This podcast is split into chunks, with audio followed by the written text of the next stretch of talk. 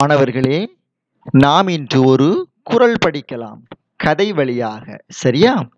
ஒரு அடர்ந்த காட்டில் சிங்கம் ஒன்று தனியாக பசியின் காரணமாக மானை துரத்திக் கொண்டே சென்றது. சிங்கத்திடம் மாட்டிக்கொள்ளாமல் மான் எப்படியோ தன்னை காப்பாற்றிக் கொண்டது. சிங்கம் ஐயோ மான் கிடைக்கவில்லையே என்று ஏமாற்றத்துடன் திரும்பியது.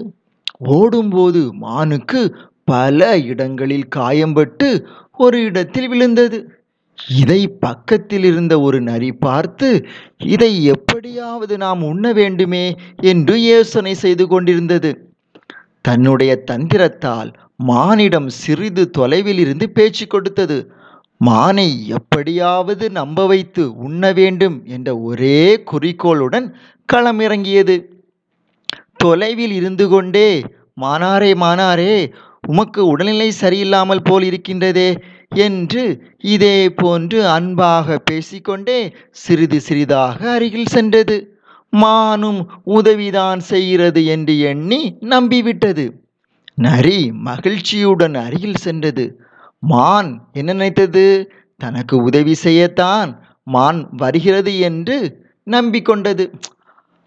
மான் நரியிடம் சொல்லியது ஐயோ என்னால் முடியவில்லையே நீ என்னை கொஞ்சம் தூக்கி விடுவாயா? என்று கேட்டது. அதற்கு நரி பக்கத்தில் வந்து தூக்கி விடுவது போல அதனுடைய தொண்டை பகுதியை கடித்து மானை கொன்றுவிட்டது.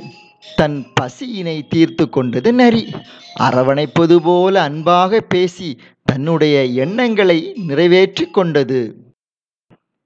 பருகுவார் போலினும் பண்பிலார் கேண்மை பெருகலில் குன்றல் இனிது.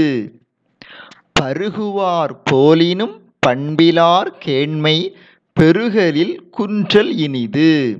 அன்பு மிகுதியால் பருகுவார் போல் தோன்றினாலும் நற்பண்பு இல்லாதவரின் நட்பு வளர்ந்து பெருகுவதை விட தேய்ந்து குறைவது நல்லது.